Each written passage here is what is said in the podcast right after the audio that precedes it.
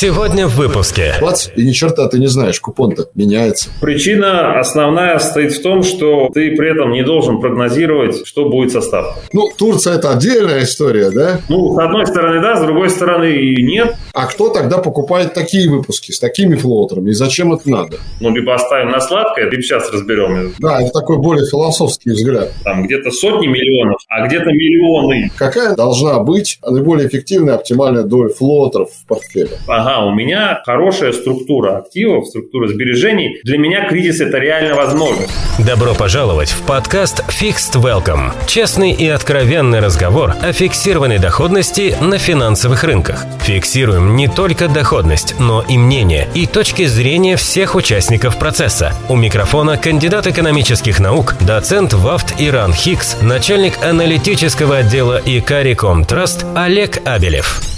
Всем здравствуйте! В эфире подкаст Fixed Welcome. Меня зовут Олег Абелев, и вы на волнах одного из э, самых важных эпизодов нашего подкаста. Как вы знаете, дорогие слушатели, мы говорим о долговых рынках о долговых инструментах. И весь первый сезон в 2021 году мы говорили о разных макроэкономических моментах, параметрах, говорили о разных типах облигаций, говорили о том, как правильно инвестировать в облигации, говорили о рейтингах, да и много о чем. Кстати, всех прошу к первому сезону, кто еще не успел послушать, для этого есть прекрасная возможность. korpsobakarecom.ru наш электронный адрес. Пишите туда свои пожелания, вопросы, мысли, и мы обязательно на них ответим, как мы это сделали с Николаем Додоновым из Angry Bonds в конце первого сезона. Мне показалось, был достаточно насыщенный выпуск, где вы не поленились позадавать нам разные вопросы. Ну что ж, новогодние праздники у нас отгремели. Начался новый 2022 год, а значит, пришло время для старта нового второго сезона Fix Fixed Welcome. Ну, справедливости ради надо сказать, что первый выпуск мы уже записали, и он вышел буквально перед Новым годом, но он скорее был посвящен в целом итогам года. А сегодня мы начинаем наш новый второй сезон темой, которая, на мой взгляд, ну, по крайней мере, субъективный мой взгляд, я вот специально готовясь к выпуску, сколько не искал информацию в СМИ, среди там других каких-то подкастов, в YouTube, я не нашел полноценного описания того предмета и темы, о которой мы сегодня будем говорить. Сегодня мы будем говорить о облигациях с переменным или, как по-другому называют, плавающим купоном, или еще их называют другим английским словом флоутеры. Кстати говоря, дословный перевод от английского to float – это барахтаться. Так что можно сказать, что это облигации с барахтающимся купоном. Вот о том, что это такое, как правильно в них барахтаться так, чтобы не утонуть, мы говорим сегодня с нашим гостем. Я с удовольствием представляю начальника управления аналитических исследований инвестиционной компании «Универ Капитал», человека, который уже больше 15 лет занимается тем, что анализирует долговые рынки, а его компания, в которой он работает, занимается в том числе размещением новых долговых выпусков. Дмитрий Александров у нас в гостях. Здравствуйте, Дмитрий. Приветствую, приветствую всех с наступившим Новым годом. Спасибо, что согласился прийти. Я думаю, что можем с тобой на «ты». Мы с тобой знаем друг друга достаточно давно.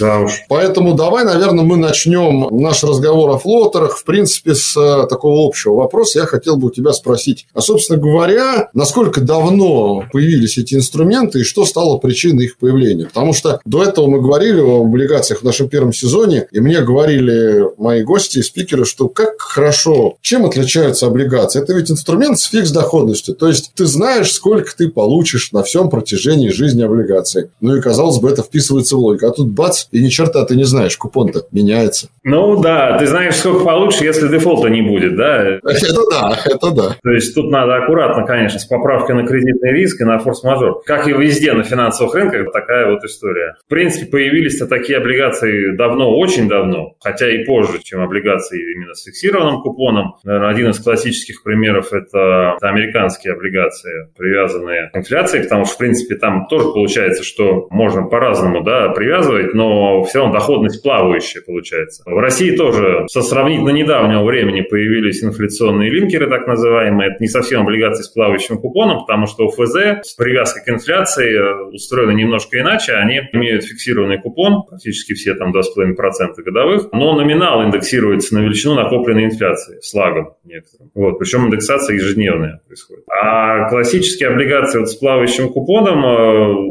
ну, наверное, можно как раз обратиться и тоже к облигациям федерального займа российским, они э, устроены следующим образом. Просто купон равен плавающей ставки. Ставки чаще всего это руония. Давай мы расшифруем для слушателей, что такое руония. Ставка, рассчитываемая Национальной фондовой ассоциацией, ежедневно. Ставка, по которой ну, фактически профучастники привлекают деньги друг у друга на один день, на ночь. Там механика расчета немножечко меняется, но по сути этого, да, средневзвешенная стоимость привлечения денег на ночь через день или через ночь, правильно сказать, да, на российском рынке. Слушай, скажи, есть ли такая возможность теоретически, я не знаю, может это законодательно запрещено, ты вот этим занимаешься, а могут ли отечественные облигации с переменным купоном быть привязаны не к отечественным параметрам? Ну, например, не к ставке РОНи, а к Лайбору какому-нибудь. Лайбор – это средневзвешенная кредитная овернайт ставка крупнейших английских банков. Или это запрещено? Слушай, вот насчет запрещено, не запрещено, тут давай лучше не буду, чтобы не соврать. Я думаю, что поскольку в принципе такое есть, то, ну, может быть, это может сделать там дочка, то есть SPV наверняка может сделать. Насколько биржевая облигация может быть привязана к такой вещи? Ну, опять же, вопрос хороший, в принципе, может быть, уже что-то поменялось. Но до недавнего времени, собственно, биржевые облигации можно было выпускать в валюте, да, отличные от рубля. Сейчас вот ЦБ озвучил позицию, что он негативно на это смотрит. Может быть, и такие привязки будут невозможны. Но, в принципе, дополнительный доход, например, по облигации может быть привязан к какому-то индексу, который может быть посчитан, на который сама все компания не оказывает влияния. То есть сам эмитент не оказывает влияния, да, то есть, в общем, можно, наверное, и так сделать. Но я таких вещей не знаю, и, в принципе, они, если кто-то хочет такое сделать, это проще сделать с помощью свопов, наверное. Именно для себя как покупатель, да, ты можешь купить флотер э, там с привязкой к Рони и с помощью свопа перекрыться к Либору, да, сделать себе доходность в Либоре. Fixed Welcome. Давай э, все-таки чуть поподробнее поговорим. Мы еще будем говорить чуть позже там о видах этих флотеров. Я хочу тебя спросить про мотивы. Прежде чем мы будем говорить там о видах, о плюсах и о минусах. Вне зависимости на разбиение целевой аудитории, какие у инвесторов существуют мотивы к тому, чтобы в свой портфель добавлять добавлять именно облигации с плавающими купонами. Какие могут быть для этого причины? Ну, причина основная стоит в том, что ты при этом не должен прогнозировать, что будет со ставками. Основная проблема держателя облигации в том, что он ее купил, имеет там фиксированную доходность, например, да, с облигацией с фиксированным купоном. И это удобно, но если вдруг произошли сильные изменения на рынке, то у тебя доходность становится неинтересной. Либо она становится, наоборот, очень интересной. Чересчур интересной. Это, это уже не на рынке тогда, скорее. Это уже, тут уже может и float даже не спасти. Хотя, опять же, да, сейчас поговорим. То есть, если ты покупаешь облигации с фиксированным купоном, ты фактически делаешь некую ставку против того, что будет ставка, да, это ставку-ставку, тавтология будет. Но ты все равно так или иначе, да, ты делаешь ставку, ты принимаешь на себя риск изменения процентных ставок на рынке в будущем, на всем сроке до погашения облигации. Если ты покупаешь облигацию с купоном привязанным к рыночной ставке, ты, в общем, не должен заботиться о том, что будет на рынке. Да, тебя естественно, волнуют там суверенные риски, риски эмитента, там дефолт, ну, кредитный риск, риск дефолта. А все это остается, но если ставки начнут рыночные меняться, то у тебя доходность тоже меняется вместе с ними. У тебя спред в процентных пунктах, грубо говоря, остается тот же самый всегда. И это может быть очень удобно. Эмитенты, причем, могут давать э, разные условия. Может быть, просто плавающая ставка, а может быть, плавающая ставка и плюс еще премия какая-то к ней. Тогда это вообще очень удобная, ну, например, там, для пенсионного фонда, да. Для пенсионного фонда, в принципе, очень классно, когда у тебя есть облигация с плавающим купоном, привязанным к ставкам денежного рынка, и облигация, у которой есть фиксированный купон, а номинал индексируется на инфляцию, да. То есть, по сути, ты купил и можешь держать это до погашения спокойно, ты уверен, что ты формально будешь не хуже, чем денежный рынок, да, у тебя доходность будет не хуже, и формально у тебя будет не ниже, чем официальная инфляция, да, ну или тот, как инфляционные данные, численный ряд инфляции, к которому привязана индексация номинала. Плюс еще один важный момент. Тебя из-за того, что доходность меняется, тебя гораздо более стабильная котировка. А это тоже может быть важно, потому что в кризис у тебя флотер будет менее волатилен, у тебя оценка портфеля будет меньше меняться. Это тоже хорошо, если ты там или пенсионный фонд, или... То есть отсюда я делаю вывод, что больше заинтересованы, условно говоря, даже не розница, а институционалы какие-то и фонды в покупке флотеров. Ну, с одной стороны, да, с другой стороны, нет, потому что те, кто имеет имеет возможность там работать э, с плечом, привлекая через механизм репо ликвидность себе, квал инвестор, да, например, крупные инвесторы. Для них это тоже очень важно, потому что у них не падает э, гарантийное обеспечение, вернее, оно все равно будет снижаться, да, но оно не, не снижается так быстро. То есть рублевая оценка репуемого актива не падает так быстро. И это удобно. То есть а в чем еще плюс? Вы купили ОФЗ длинную с фиксированным купоном, купили ОФЗ длинную с плавающим купоном, привязанным к РОНИ. Да? Вот э, ставка ЦБ начала подниматься, РОНИ идет вслед за ставкой ЦБ. Что делает ОФЗ с длинным купоном? Падает. Доходность как бы увеличивается, да, но для тех, кто купит, да, теперь. А у вас то же самое. То есть вы как получали ту доходность, с которой купили, такая у вас и будет. А ОФЗ с плавающим купоном, во-первых, упала меньше. Во-вторых, вы, соответственно, получаете купон больше. То есть это, получается, Дим, такая более чутко реагирующий инструмент на изменения окружающей экономической среды, назовем это так. Да, и он комфортнее для держателя, в том плане, что он гораздо менее волатилен. Обратная ситуация, да, ставка высокая, вы купили длинный ОФЗ фикс, длинный ОФЗ флотер, да, началась длинный период снижения ставки, вам, конечно, выгоднее сидеть в длинном фиксе, да, чем в длинном флотере. Да, Дим, извини, я только хотел привести пример. Допустим, давай так, мы выйдем за пределы России, и, допустим, мы... В Турцию придем. Да? Ну, Турция – это отдельная история, да? Допустим, мы покупаем какой-нибудь мега надежный с точки зрения там, выплат какой-то японский флотер. Ну и что там с этими ставками нам искать? Там вообще они отрицательные. Чего мы получим-то? То есть, как бы тут обратная сторона, да, медали работает? Естественно, да. Или там Бельгия, бундесбанды какие-нибудь, да, которые торгуются с отрицательной доходностью к погашению. А вот если у вас флотер, ну, там непонятно, потому что, по крайней мере, на мой взгляд, вот покупать в условиях, когда ставки низкие, флотер, наверное, может быть интереснее, в силу того, что у вас фактически, ну, бесплатный или не бесплатный, это зависит от котировок, да, от насколько рынком оценено. Но фактически у вас во флотере вшит опцион на подъем ставки, а в фиксе у вас нету. Ничего не вшито. Слушай, а нельзя ли сказать, я сейчас такое громкое слово, не боюсь этого слова, да, пардон за тавтологию употреблю. Да, у нас сегодня тавтологии много. Да, золотая эра флотеров наступает в 2022 году. Почему? Смотри, инфляционная спираль на лицо. Если, допустим, флотер привязан к инфляции, и цикл повышения ставок практически кроме Турции, да, всеми центральными банками мира на лицо. То есть, к какому бы мы не привязались из двух основных ориентиру, мы входим во флотеры на этапе, скажем, такого локального минимума с дальнейшим ростом этого индикатора. Или я не прав? Ставки растут, инфляция растет. Формально же сейчас считается, что мы практически достигли пика, да, по ставкам и по инфляции. Не, я говорю в целом по миру. Смотри, я не конкретно про Россию. Да, я бы смотрел в целом по миру. В целом по миру картина вот у меня ассоциация все-таки, что мы, в общем, повторяем там 70-е годы не потому, что мы повторяем 70-е годы, а потому что это цикл. Ну, 50-летний кондратьевский цикл. Да? Циклы на то они и циклы, что все понимают и хотят, чтобы не было, но почему-то опять так. Вот это и есть цикл, да, собственно. Поэтому риски того, что можно, например, сильно поднять ставки, начнут падать рынки, экономика, и придется новые программы стимулирования, смягчения и так далее, и это даст, например, еще один инфляционный хайк, как и было в 70-е, кстати говоря, да, и к 80-му году пришли к двузначной инфляции, к сильно двузначному. Может то же самое повториться и сейчас там в Соединенных Штатах. Поэтому вроде бы уже, наверное, не так интересно флоутеры, а на самом деле не так интересно вот в старой парадигме, да, если все-таки эта парадигма меняется, и мы действительно стоим перед лицом еще длительного времени, во-первых, волатильных ставок, во-вторых, может быть, все-таки еще растущих, да, по миру, если говорим, то флотер, по крайней мере, дает определенную защиту. Да, может быть, ставки не будут так сильно расти, да, и может быть, в какой-то момент, опять же, да, когда они станут высокими, вам надо закладывать э, потенциал снижения ставки, и тогда вам надо постепенно увеличивать долю фиксов как раз. Получается, самая неприятная история, Дим, для держателей флотеров, если ставка бы такая баражирующая и сильно долго не меняющаяся. Тогда нет разницы между флотером и фиксированной облигацией с купоном, верно? Ну, тогда надо просто искать выпуски, где к ставке денежного рынка, да, или ключевой ставки, если привязка к ней, дается некая премия. Опять же, даже на падающем рынке, в принципе, флотер тоже может быть интересен, если там, например, купон считается, ну, как в некоторых ОФЗ, ну, либо оставим на сладкое, либо сейчас разберем. Если у вас купон, в принципе, считается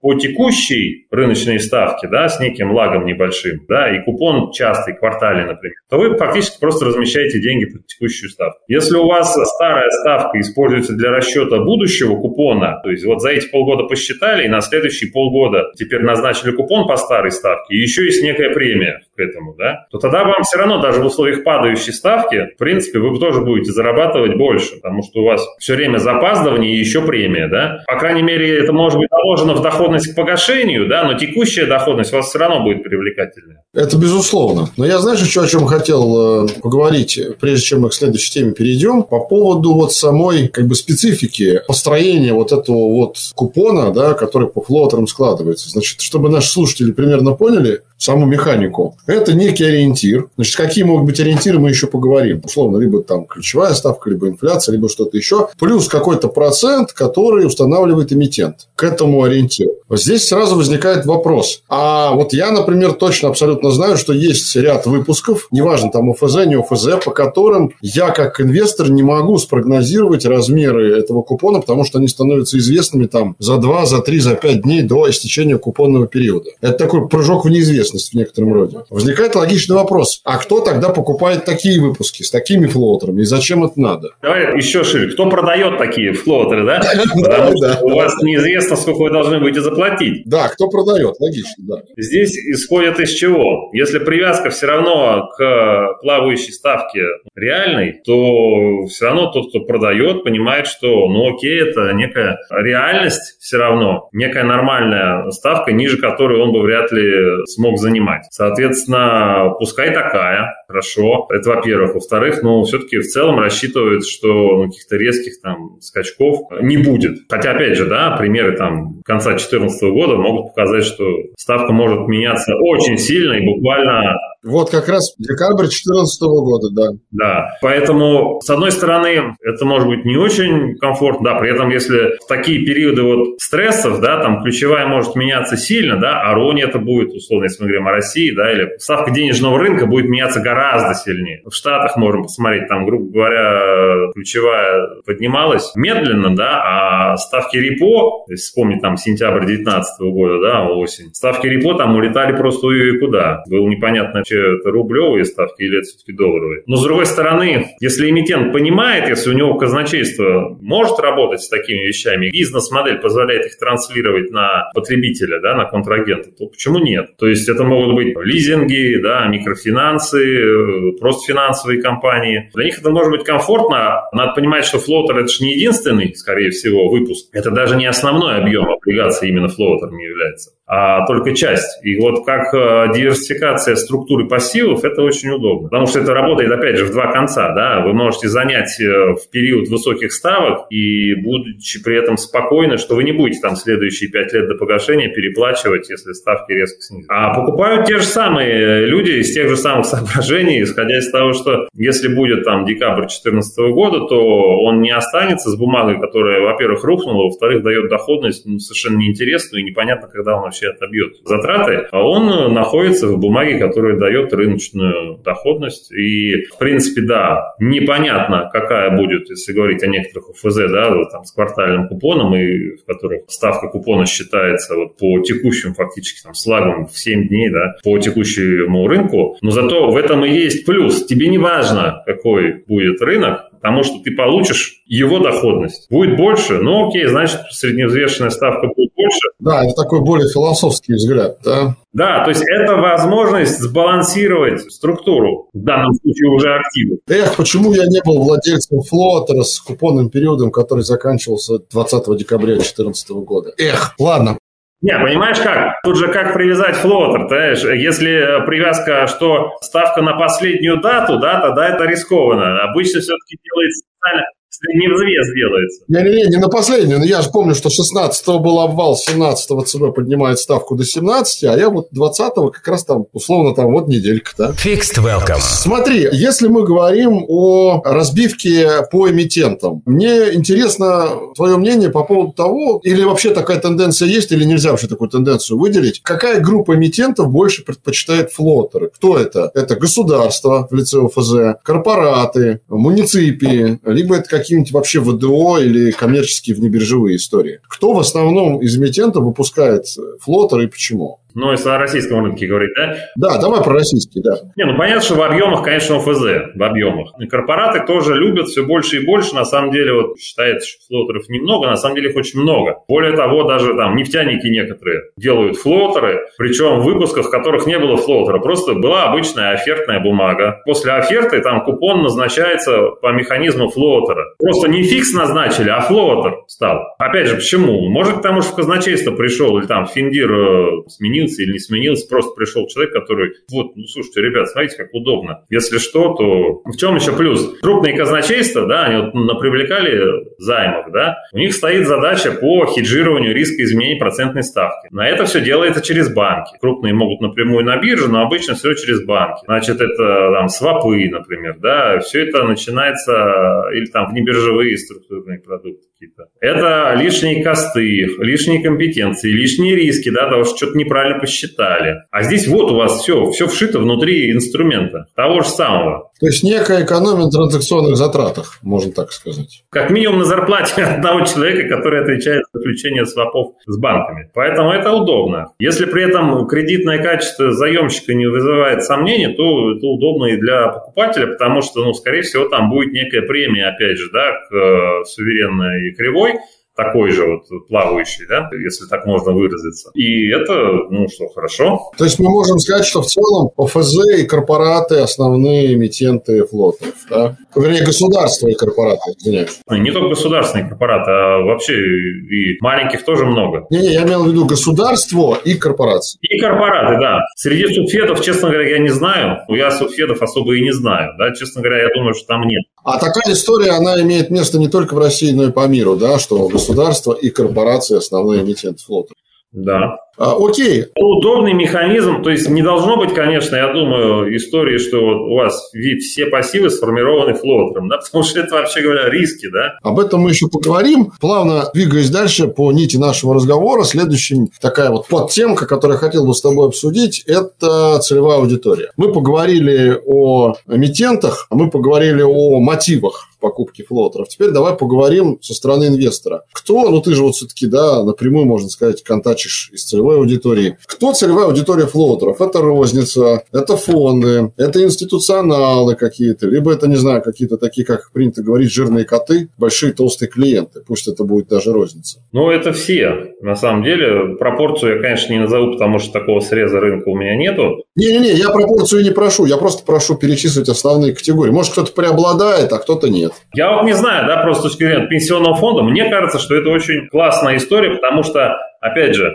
доходность получается не хуже. Если я фонд денежного рынка, например, то это вообще классно. Если я фонд там облигационный или пенсионный, то это очень классный балансирующий актив. Что инфляционный линкер, что вот флотер с привязкой там, к Роуни, да, если говорим о России. Извини, да, прерву. Я сейчас слушаю и думаю, было бы хорошо, а может быть кто-то меня уже опередил и кто-то уже сделал. Если бы я мог купить биржевой фонд только на флотеры. Какой-нибудь ETF на флотеры. Вот это было бы неплохо. Но мне кажется, такого нет. Может быть, наверное, такого нет. Я думаю, здесь по налогам тебе было бы это интереснее или нет. Ну, ты можешь себе такое на ИИС купить, наверное, да, и вернешь в итоге и доходы, и купоны, по идее, тоже. Потому что купон это можно ИСу освободить от НДФЛ, насколько я, если я правильно понимаю, да? То есть там дивиденды нельзя, а купоны, по-моему, можно. Ну, опять же, да, где-то как бы не налоговая рекомендация, это уточняйте у брокера, пожалуйста. Да, да, да, да. Мы тут не занимаемся налоговыми рекомендациями. Я, значит, возвращаясь к предыдущему вопросу, подытоживаю. Получается, что нет какого-то преобладания среди целевой аудитории флоутеров. Это и розница, это и фонды, это и крупные институционалы, да? Не, наверняка преобладание как бы есть. Тут непонятно, в чем считать. В деньгах, в количестве счетов. Понятно, что розница всех победит. Ну, наверное, в деньгах все-таки. По количеству счетов это не совсем правильно, мне кажется. Всех победят институционалы. Но я к тому, что идейно это подходит любому инвестору, который взял труд понять, что это такое. Почему? Потому что это балансирующий актив. Он вам снижает волатильность стоимости активов в портфеле, потому что он менее волатильный, чем облигации с фиксированным купоном. И он при этом вам дает возможность зарабатывать текущую ставку. В принципе, это может быть актив не только для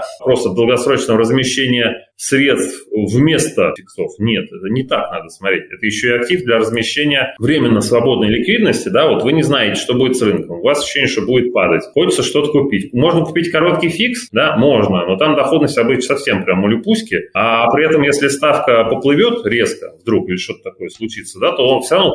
Понятно, что гораздо меньше, чем там акции, например. Но флотер все равно будет еще более сглаженным, да, особенно если он сам по себе еще тоже короче. То есть при сопоставимой дюрации флотер менее волатилен. Вот исходя из этой максимы, теоретически можно строить э, логику управления портфелем. Потенциальную целевую аудиторию. Да. И это, ну, мне кажется, что понятно, что физлицы должны, э, там, по-моему, для того, чтобы купить флотер, надо пройти э, экзамен, да? Тестирование. Да, тестирование, либо быть квалом. Сейчас, по-моему, что бы ты не хотел купить, надо пройти тестирование. Продукт более сложный, несомненно, да, более опасный, чем фикс. На мой взгляд, наверное, нет, потому что, вот опять же, этот год что показал? Длинные фиксы падают очень сильно, длинные флотеры падают гораздо меньше. Доходность по ним, оказывается, где она возрастает, да, вслед за аронией. Соответственно, вывод отсюда какой? Продукт более сложный, но при этом он дает меньшую волатильность. И вопрос следующий, а вот в более простом продукте, длинном фиксе, люди понимали, те, которые его покупали, что этот простой продукт с высшим рейтингом надежности по российской шкале может упасть, например, на 10 фигур за полтора месяца. Или они думали, что а куда ему падать, это же ОФЗ. То есть вопрос еще как бы ну, разности восприятия. Я бы добавил, что вопрос не только разности восприятия. Мне кажется, то, что ты сейчас сказал, это абсолютно не взаимоисключающие вещи, потому что тестироваться надо и покупая фиксы, и покупая флотеры. Надо понимать взаимосвязь связь между доходностью и ценой, понимать, что она другая на фиксированных рынках, не как на долевых площадках, да, долевых инструментах, вернее. Поэтому это одно за другое. На самом деле, да, это крамольная мысль, да, но тогда надо тестироваться вообще, то есть люди понимают, что на рынке можно деньги потерять, и здесь цены очень сильно меняют, что это не депозит, вот вы понимаете? Понимаете. А в чем разница, понимаете или нет? На депозите тоже можно, нет какого-то стопроцентного инструмента. Ну, да, условно говоря, депозит в Сбере и суммой до миллиона четыреста, да, но теоретически там даже потерять, наверное, нельзя, ну, в худшем случае там подождать придется там две недели, да, сколько. Ну, опять же, да, это совсем уже случай, который, ну, это катастрофа, да, как вот масштабы совершенно гигантские. Поэтому мы надеемся, что такого никогда не произойдет, но риски все равно есть, то есть нет нулевого риска финансов, ну, его просто нет. В общем, дорогие друзья, я обращаюсь к нашей аудитории, дорогие слушатели, помните о том, что флотер более чувствительный инструмент по сравнению с облигациями с фиксированным купоном. А он более чутко реагирует на изменения внешних факторов экономических, но это не значит, что он хуже или он лучше. В идеале надо понимать, что он гораздо более чутко реагирует на волатильность, то есть на изменение цены тех ориентиров, на которые он построен, да и вообще на изменение цены на инструменты на рынке. Поэтому, дорогие друзья, выбор за вами. Наша задача подкаста нашего как раз-таки просвещать вас об альтернативах, а решение все равно остается за вами. Fixed welcome. Двигаемся дальше. Следующий э, момент, о котором я хотел бы поговорить, это, собственно говоря, что же является индикатором для флотера. Вот мы с тобой тут с самого начала эпизода все говорим про ключевые ставки, говорим про инфляцию. Может быть, что-то еще есть индикатором. И я так понимаю, что этими двумя индикаторами не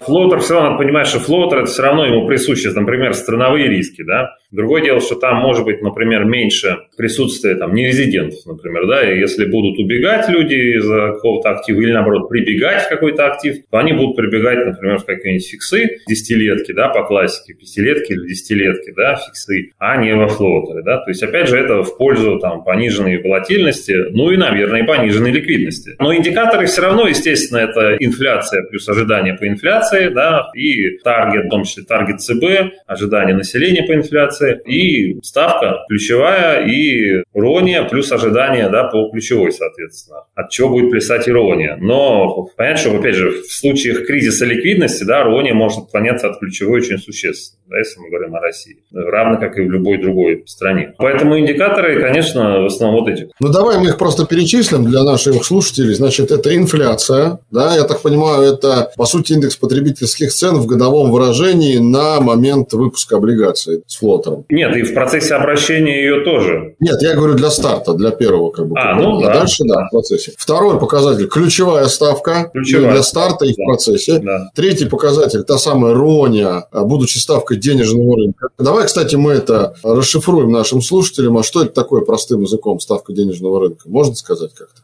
Да, их на самом деле много. На сайте Центрального банка России можно посмотреть, там большой набор. И ставка денежного рынка – это ставка, по которой деньги можно одолжить или занять на организованном рынке ценных бумаг, чем занимаются профучастники рынка. Ну, грубо говоря, банки, наверное, основные, кто формирует этот рынок. Ну и судя по тому, что в названии зашифровано термин overnight, это суточная ставка. Да, на один день. Они бывают разные, есть недельная, есть годовая. Но это уже не рония, а уже какая-то там другая. Но это другие, да, и в основном, ну, все привязано к оверу. Окей, так, значит, инфляция, ключевая ставка, рония, может быть, что-то еще. Валютный курс, ты сказал. Естественно, как и просто на любой актив, там номинированный в некой валюте, это риски, связанные с валютой, это страновые риски и так далее. Да? То есть там, пересмотр рейтингов, опять же, они могут приводить к тому, что кто-то будет убегать или, наоборот, прибегать в облигации эти, исходя из того, что повысился рейтинг. Причем мы же говорим не только о суверенных, мы говорим о корпоративных флотерах. Естественно, там рейтинговые действия могут существенное влияние оказывать. Опять же, например, если переходит какой-то там пороговый уровень рейтинга, который позволяет включать фондом пенсионным накопления, да, или страховые резервы, то, по идее, фонды могут начать покупать. Да? Это, соответственно, приток ликвидности. Как минимум, бумага станет более ликвидной и, скорее всего, ну, маленечко подорожает. То есть там, спред сузится к суверену. Ну, грубо говоря, мы можем сказать, что вот эти три параметра, да, как стартовые для формирования величины купона, основные. Ставка, инфляция и рония. Не, ну и рейтинг, если мы говорим о корпорате, да, то есть как премия. Но рейтинг, он же не в количественном выражении. Как мы можем к рейтингу привязывать купон? Понятно, просто если ты там эмитент с рейтингом WB минус и хочешь выпустить флотер, понятно, что ты не выпустишь его по ронии, ты выпустишь его по ронии плюс 4 процентных пункта. А почему, кстати, Дима? Ну, потому что чем ниже рейтинг кредитный, тем выше должна быть премия для того, чтобы люди согласились покупать. А, ну все, я понял, логично. То есть, как бы ты выпустишь, но у тебя никто не купит. В некотором смысле это отражает вероятностную статистическую величину дефолтности, да, то есть, чтобы вы имели одинаковую доходность у портфеля, ну, чтобы не было арбитража как бы очевидного, да, у вас должна быть примерно одинаковая доходность на бесконечности, да, а одинаковая доходность э, там портфеля из э, государственных облигаций и портфеля из корпоративных, да, если вот по у этих корпоративных рейтинг такой, что там дефолтность там 5%, да, ожидаемая, то, грубо говоря, премия, ну, наверное, должна быть в районе этого же там 5%. Премия к купону, да, должна быть такая же, теоретически.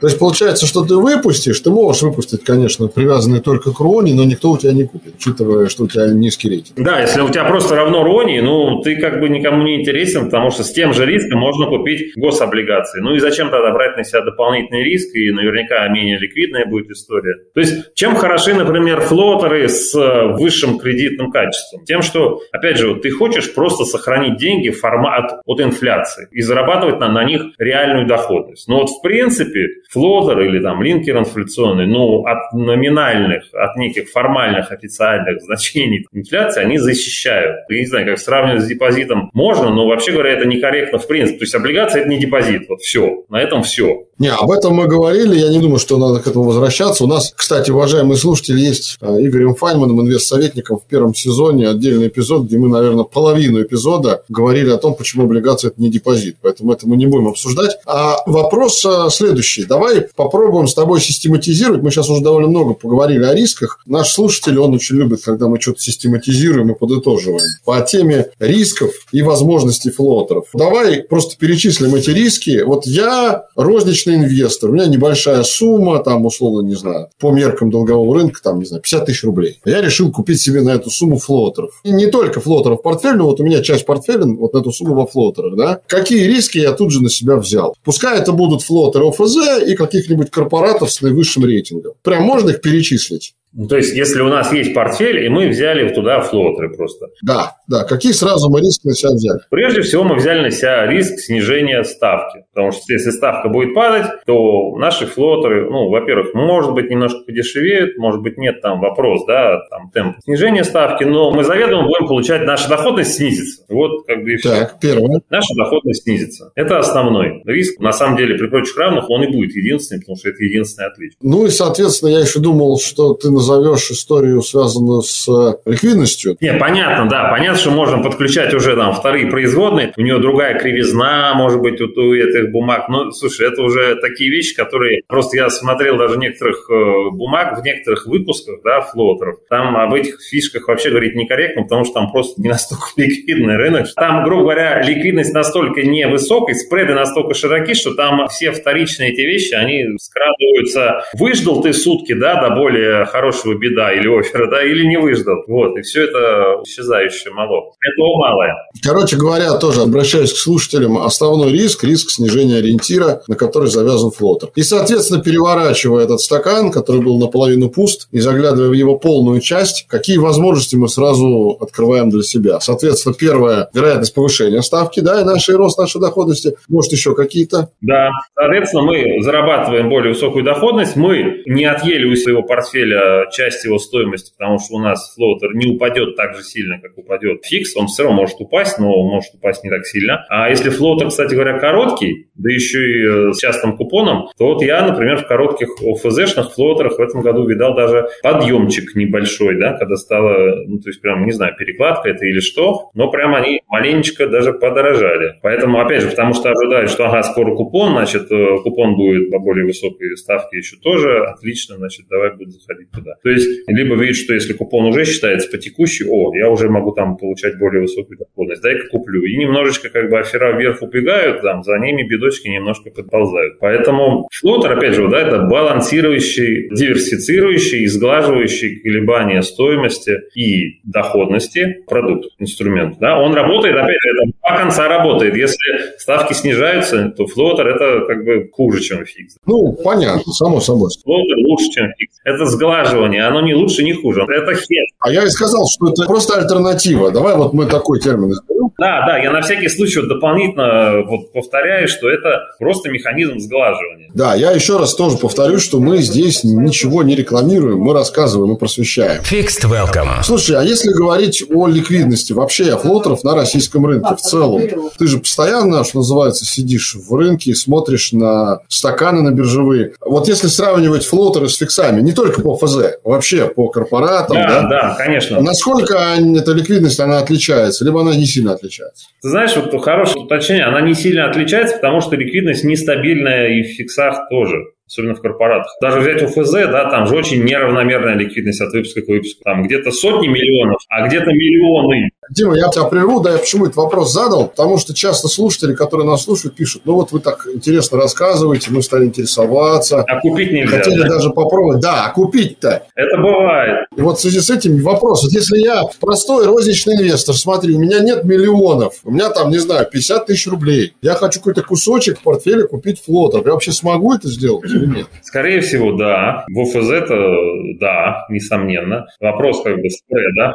А в корпоратах не факт. В корпоратах не факт, что сразу, может быть, там придется подождать там день постоять бедом. Бывают дни, что кто-то появляется, беды, афера там небольшого размера. А бывает, что там просто стоит там два оффера, два беда, там по несколько десятков миллионов и со спредом там полфигуры, да, полпроцента. Ну, для кого-то это нормально, да, особенно если выпуск длинный, ну и ладно. Для кого-то нет. Но в фиксах то же самое бывает, там, причем в топовых эмитентах, я помню, там МТС я как покупал, супер, все, все отлично, и стаканы большие, потом, ну, вернее, ну, большие по числу там, да, плотные заявки вверх-вниз стоят. Потом раз туда, через месяц сюда залезаешь, а там две заявки буквально на покупку, на продажу, хотя большие, да, но со спредом. Потом проходит время опять. Бывает, что смотришь на обороты по итогам дня, гигантские, да, а сделок там 4 штуки. То есть понятно, что это были просто крупные сделки. Для нас, для физиков интереснее там, чтобы было 400 сделок по 400 тысяч, да, условно говоря, а не 4 сделки по 80 миллионов. Да, потому что они могут мимо пройти просто, да, и все. Ну, опять же, если ты в стакане стоишь лучшим бедом, лучшим оффером, то все как бы нормально. А скажи, есть ли такая история, как внебиржевые флотеры? Не знаешь? Честно говоря, не знаю, не смотрел. Может быть, уже есть, потому что, например, коммерческих облигаций много разных есть. Но корпоратов и ОФЗ в небиржевых флотеров не сталкивался, соответственно. Ну, они внебиржевые, по-моему, и не бывают, собственно, УФЗ. Хотя, как сказать, УФЗ народные, они внебиржевые, да, наверное? Ну вот, я только хотел сказать народные, да. Народные, это, по-моему, не флотеры, да? По-моему, все нет. Там интереснее, купон там, по-моему, какой-то был хит. Я их не покупал, да, но помню, что там был возрастающий купон в свое время сделан. Да, это вообще народные облигации, это мы как-нибудь отдельный эпизод сделаем. Я думаю, что это достойно того. Давай дальше двигаться по нашей беседе. И говоря о флотерах, хочется еще поговорить не просто о флотерах, как вот отдельной части, инструмента какого-то вот отдельного, а как куска портфеля. Вот, э, потому что мы все-таки хотим, мы стремимся формировать некий инвест-портфель, где не только флотеры, паи, там акции, у кого-то и срочные инструменты, у кого-то и с фиксированным доходом. Вот скажи мне, твое видение, на твой взгляд, если мы говорим сейчас про российские флотеры, опять же, ФЗ и корпораты, я понимаю, что это субъективный очень вопрос, но я спрашиваю на тебя как субъекта, что называется, да? Какая, на твой взгляд, на сегодняшний день, с учетом текущих обстоятельств, должна быть наиболее эффективная, оптимальная доля флотеров в портфеле? Понятно, что ты можешь сказать, ну, а какая сумма портфеля? Ну, при прочих равных, давай рассмотрим два портфеля. Относительно небольшой для розничного инвестора и какой-нибудь крупный для институционала. Слушай, ну давай, во-первых, личное оценочное суждение все это будет. Безусловно. А, во-вторых, я для институционала не хочу. Почему? Потому что институционала я никогда не был казначеем, да, и в казначействе не работаю, там другие свои логики могут быть. И тут очень часто как бы, дело не в этом, да. Если это институционал как инвестор, но не профучастник, да, Юрик, просто Юрик. Юрик, да, крупный какой-нибудь фонд, условно. Да, и просто физик, да. Давай объясню свою логику, да, без упоминания, и скажу, что у меня, например. Логика какая? Давай. Друзья, это не является индивидуальной инвестиционной рекомендацией. Еще раз хочу повторить. Вообще все, что мы говорили, это не является индивидуальной инвестиционной рекомендацией. Все, что мы скажем, это носит образовательный характер является рассуждением. Тем более, что даже если кто-то что-то рекомендует, ну, нет никаких, не то что гарантий, а никто ничего не знает, потому что рынок это, это как политика, да, искусство возможного. И тут что-то рекомендовать, что так будет лучше, так хуже, ну, только мнение, вообще всегда, да, даже если кто-то сноску не поставил, что это не является рекомендацией индивидуальной, это все не является никакой рекомендацией, там, рассчитывать, что вы заработаете обязательно невозможно. Это тоже очень важно. А с точки зрения текущего момента, моя оценка какая ситуация? Когда мы говорим о флотерах или думаем о флотерах, мы должны сразу думать о ставке. Думая о ставке, ну вот я вижу, что, наверное, мы сейчас, на мой взгляд, достигли локального пика подъема ставки. Может быть, там будет 0,25 еще, там, может быть, 0,5 подъема ставки. И после этого... Это мы сейчас про ЦБРФ говорим, да, Дима? Про ЦБРФ. Мы про Россию, да.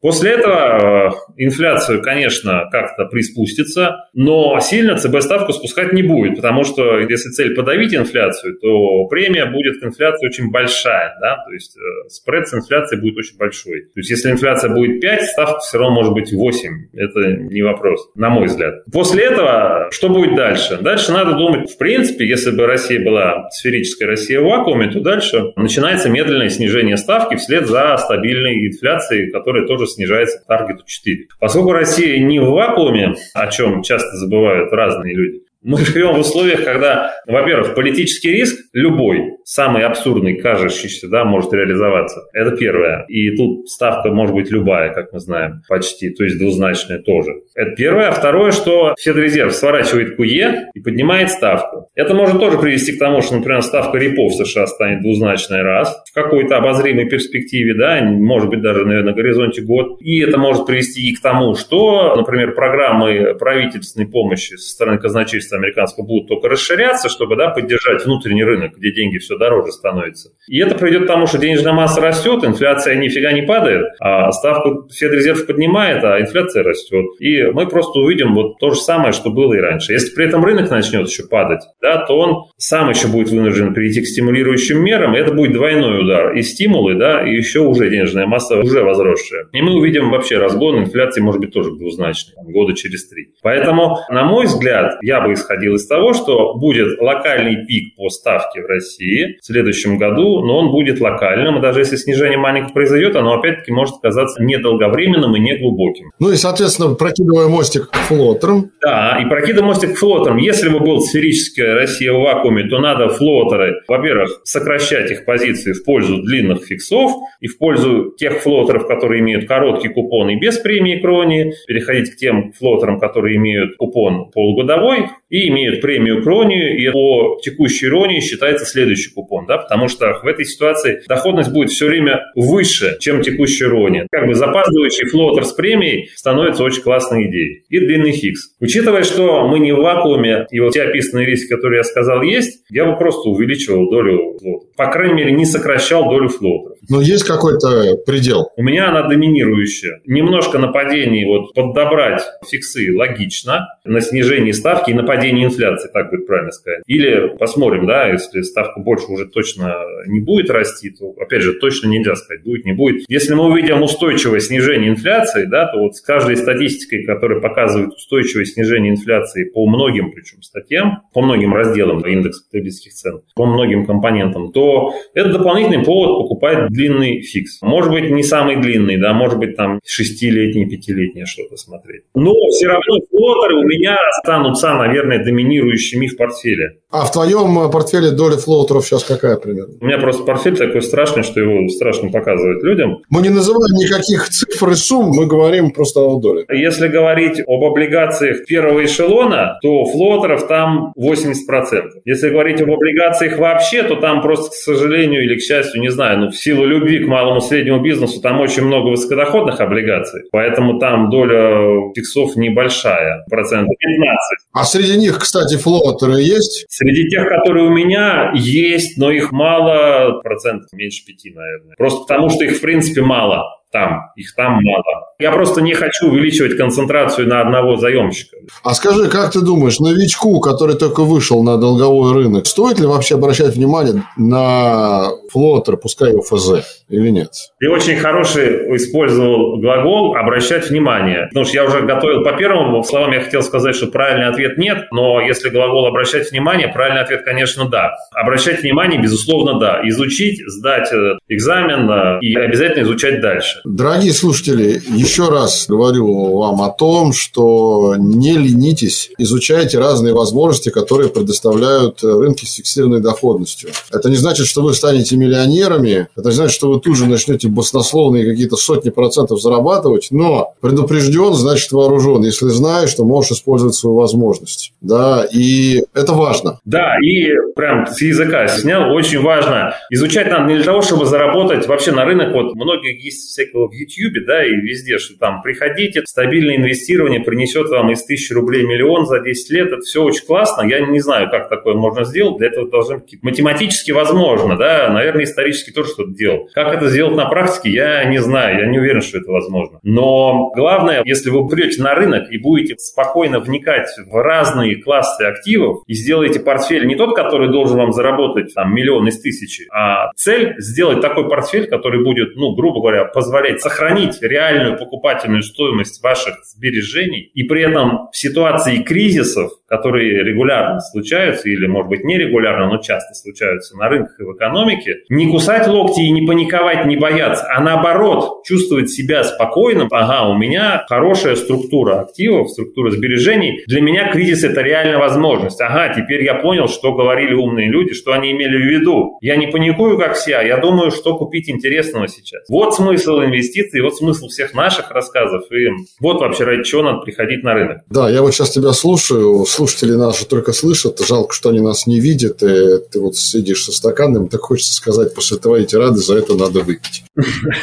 Это Иван Чай, если что, но тоже надо выпить. Да, да, да. Fixed Welcome. В конце последний вопрос, который я хотел тебе задать по поводу флотера. Время, видишь, как быстро пролетело в компании с флотерами. Если можно, я понимаю, что, наверное, это будет в общем смысле сказать сложно, но все-таки давай попытаемся. Можно ли сказать, что вот российские флотеры, корпоративные или федеральные, они в своей специфике чем-то отличаются от флотеров зарубежных? Может быть, с индикаторами, может быть, в размере премии, может быть, в сроках. А либо это все унифицировано и, условно говоря, ну, понятно, что валюта разная, валюту мы за скобки выносим, всякие валютные курсы и прочее. Это понятно, априори, да? Кроме валютных курсов. Вот как бы если сравнивая... Ты имеешь в виду именно структуру. Слушай, я честно скажу, я не настолько спец по зарубежным флотерам, да, чтобы там, сейчас какое-то сравнение провести. По сути, российский рынок более молодой флотеров, чем зарубежный. Но уже есть разные решения. Есть, например, флотеры там, с кэпом, да, то есть э, верхнее ограничение, то есть ключевая ставка или ирония плюс 5%, но не более чем 15%. То есть таким образом эмитент себя защитил от того, что ставки улетают в космос. Классный, в принципе, продукт. Его можно там пытаться сделать из опционов, там, свопов как-то. Здесь вот, пожалуйста, можно вот так вот сделать. А вообще флотеры в портфеле, как, на твой взгляд, хорошо сочетаются со срочными инструментами, с фьючерсами, с опционами? Слушай, все инструменты инструменты, которые придуманы для расширения возможностей и снижения рисков одновременно, хорошо сочетаются друг с другом. Собственно говоря, производные инструменты изначально, вообще говоря, они сделаны для снижения рисков. Да, изначально нет. Они так появлялись, но потом их стали использовать и для другого. Да. А когда люди поняли, а что, тут можно вообще там, условно говоря, я могу не покупать фьючерс на зерно или там на золото, и потому что мне нужно купить осенью золото или рис там, да, по известной цене, а я могу просто накупить купить кучу фьючерсов, если золото подорожает, продать их потом и заработал. Я даже золото могу не покупать. Как только это искажение произошло, да, и объем торговли производными стал больше, чем объем реального физического рынка, началась всякая ерунда, в том числе та, которую мы видим на европейском газовом рынке, да, если к нашей любимой теме подойти. Вот это ярчайший пример того, что происходит, когда начинают рулить производные, а не базовый актив. Самое страшное, что эта ерунда влияет на реальные цены на базовые активы на реальную жизнь людей. Вот у меня, завершая тему, мой старый друг школьный, он сейчас живет в Германии, получил вчера счет на оплату газа за январь 2022 года. Я даже боялся спрашивать у него суммы, я просто попросил его назвать дельту в процентах стоимости счета по сравнению с декабрем 2021.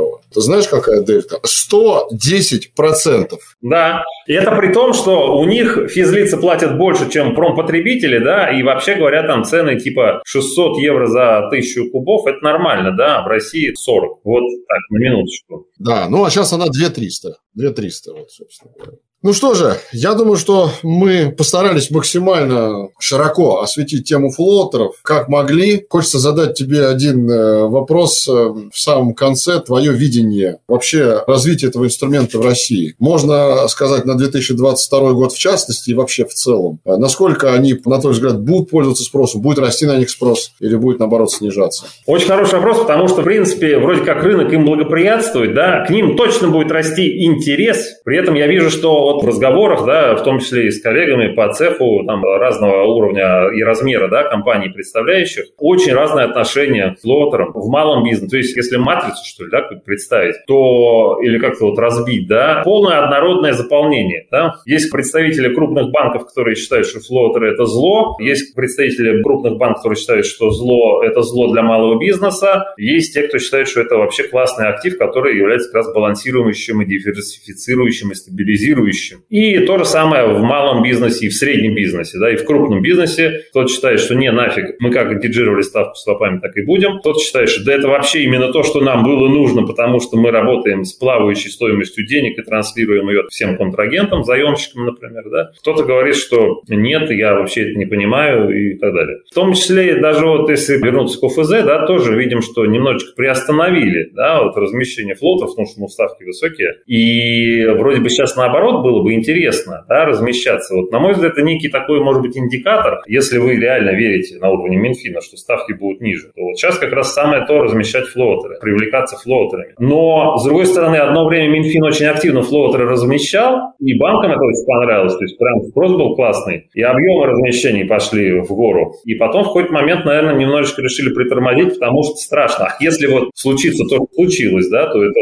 грубо говоря, расходы выросли там, как бы вдвое вообще-то. Была ставка там 4,25, по-моему, да, на начало 2020 года. Уже как-то даже и не верится, что такое было. А ведь тогда уже были разговоры о том, что там ниже 4 должно быть скоро. Поэтому интерес будет расти, но нету консенсуса, не будет довольно долго еще, на мой взгляд. Я только могу, наверное, добавить со своей стороны, что, может быть, и не нужно, чтобы он был. Наверное, две сентенции, которыми будем завершать наш сегодняшний эпизод. Первое. Когда есть какой-то инструмент, по которому нет единого консенсуса, это значит, что этот инструмент живой. Это значит, что он вызывает споры, и это значит, что он априори вызывает интерес. Потому что отрицательный интерес – это тоже интересно, на самом деле. И второй момент. Я всегда вспоминаю вещь, которую изучают практически все студенты экономических вузов в славной дисциплине корпоративные финансы. Собственно, с этого начинается изучение корпоративных финансов, а именно концепция временной стоимости денег, где, открывая страницу первой главы, написано, что деньги сегодня всегда дороже, чем деньги завтра. Если вы хотите учитывать в своих инвестиционных портфелях эту опцию, обращайте внимание на флотеры. Вот, пожалуй, и все, что я хотел сказать. Друзья, спасибо большое за то, что, наверное, рынок дал такую возможность нам сегодня это обсудить. Надо сказать большое спасибо и рынку. Благо развитие этого инструмента в последние годы на российском рынке точно абсолютно никем не оспаривается. На этом будем э, завершать. Я благодарю нашего гостя. Напомню, что мы разговаривали с начальником управления аналитических исследований инвестиционной компании «Универ Капитал» Дмитрием Александровым. Дима, большое тебе спасибо. Взаимно Взаимно благодарю и всем хорошего года. Да, присоединяюсь к пожеланиям Дмитрия. Новый год стартовал, 2022, новые риски, но, с другой стороны, и новые возможности. Пишите нам на электронную почту korpsobakarecom.ru. Обязательно слушайте эпизоды первого сезона Fixed Welcome. Послушайте финальный эпизод, где мы отвечали на вопросы. Ну и, конечно, специальный новогодний выпуск, где мы обсуждали итоги года 2021 на долговых рынках с Петром Терванесяном, а также говорили о видении на рынок на год 2022. Меня зовут Олег Кабелев, и до встречи на будущих эпизодах подкаста Fixed Welcome. Всем пока. Напоминаем, что подкаст Fixed Welcome можно послушать на Apple подкастах, Google подкастах, CastBox, Spotify и Яндекс.Музыке.